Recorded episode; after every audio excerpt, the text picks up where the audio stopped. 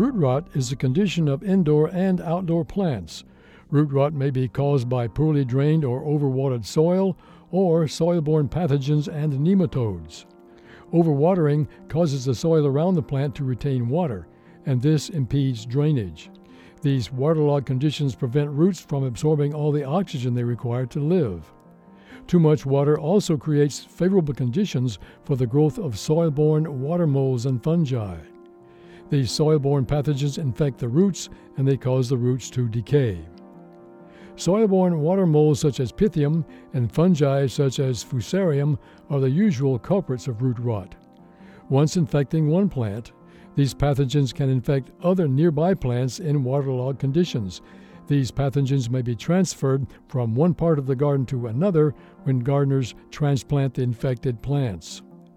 Mushroom root rot fungi affect a wide range of orchards, forests, and shade trees and shrubs. Woody areas or recently cleared land harbor these fungi.